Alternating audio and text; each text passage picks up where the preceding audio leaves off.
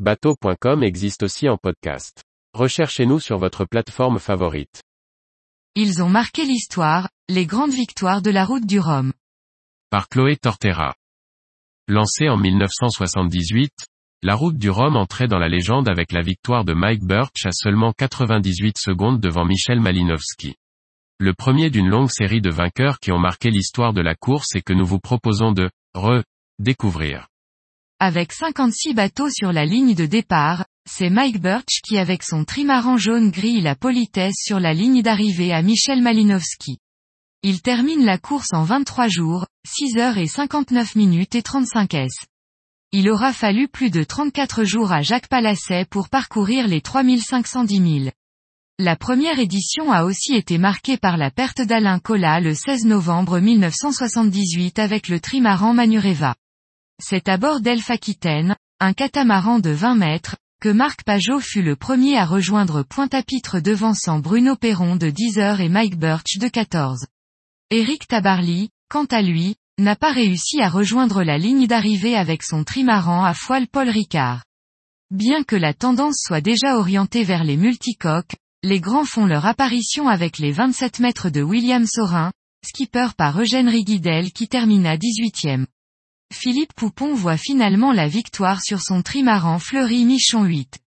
Arrivé en quatorze jours, quinze heures cinquante-sept minutes, il devance largement ses challengers Bruno Perron et Lionel Péan avec deux jours d'avance.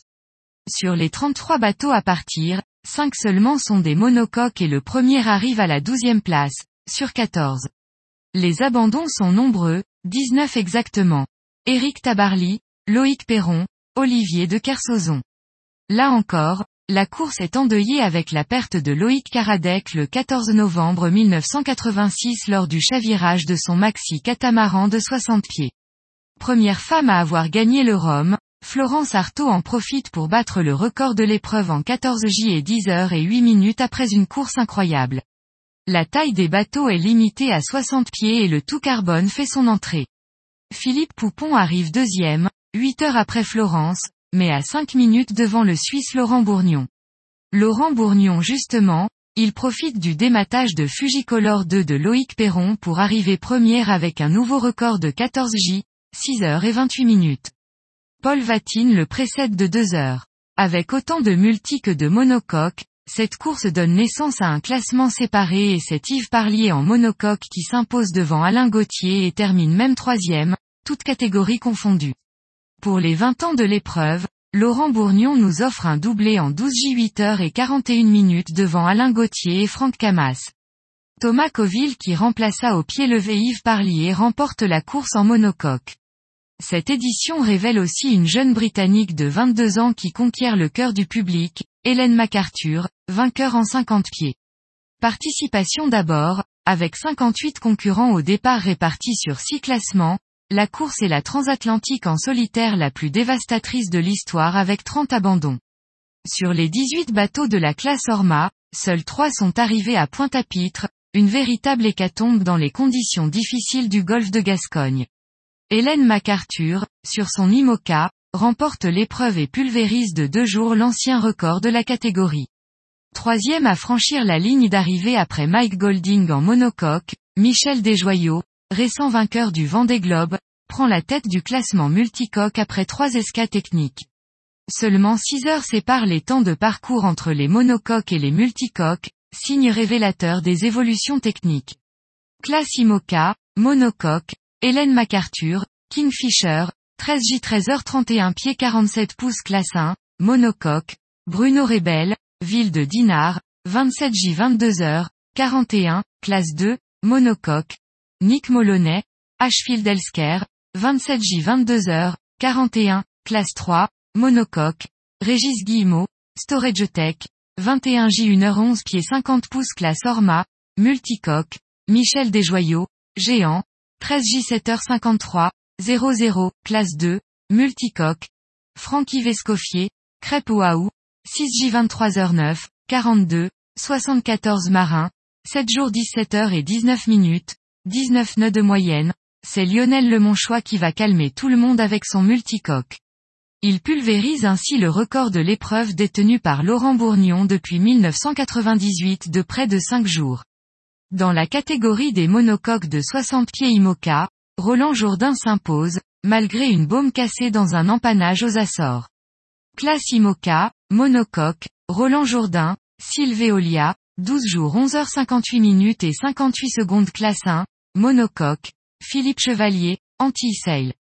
Com, vingt-trois jours vingt-deux heures cinquante et une minutes et quarante-deux secondes. Classe quarante, monocoque, Phil Sharp, phil sharp racing point com, dix-huit jours dix heures et vingt et une minutes. dix-huit. Classe Orma, multicoque, Lionel Lemonchois, Ritana onze, sept jours dix-sept heures dix-neuf minutes et six secondes. Classe deux, multicoque, Franck-Yves Escoffier Crêpe Oahu, onze jours dix-sept heures et vingt-huit minutes. onze virgule quatre-vingt-cinq concurrents prendront le départ de cette neuvième édition, répartie en cinq catégories. Catégorie ultime, multicoque de soixante pieds avec neuf inscrits. Classe multi cinquante, multicoque de cinquante pieds avec douze inscrits. Classe IMOCA, monocoque open soixante pieds avec neuf inscrits. Classe quarante, monocoque de quarante pieds, avec quarante-quatre inscrits. Et la catégorie Rhum, tous les autres monocoques et multicoques qui ne rentrent pas dans les classes précédentes, avec onze inscrits. Franck Camas à bord du trimaran Groupama trois est arrivé le premier en Guadeloupe avec une moyenne de seize virgule quatorze nœuds.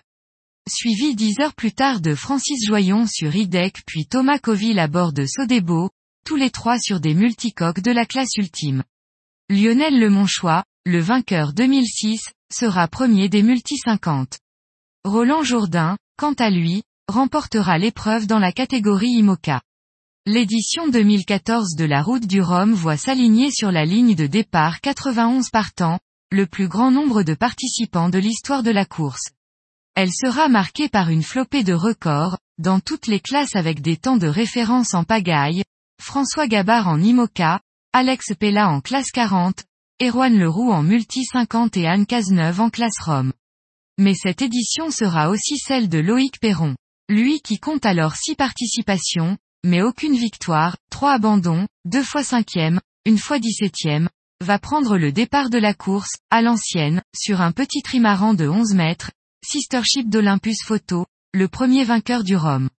Pourtant, il va être appelé pour remplacer Armel Le Cléache sur le maxi trimaran Banque Populaire sept, puisque ce dernier s'est blessé à la main et ne pourra pas participer. Le Beaulois mène d'une main de maître sa monture, trimaran tenant du titre, Groupama trois en deux mille dix, devient, à cinquante-cinq ans, le vainqueur le plus âgé de la Transat en solitaire, dont il bat au passage le record absolu, en sept jours quinze heures huit minutes et trente-deux secondes. Cette quarantième édition de la course, sera marquée par le duel incroyable que se sont livrés Francis Joyon et François Gabart.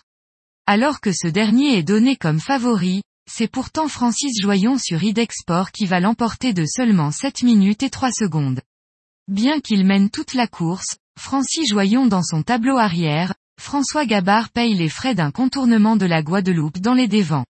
C'est ainsi que Francis Joyon passe la ligne d'arrivée avec un temps de course de sept jours quatorze heures vingt et une minutes et quarante-sept secondes et inscrit un nouveau record. Il s'agit de l'écart le plus faible de l'histoire la course depuis les quatre-vingt-dix-huit secondes de la première édition.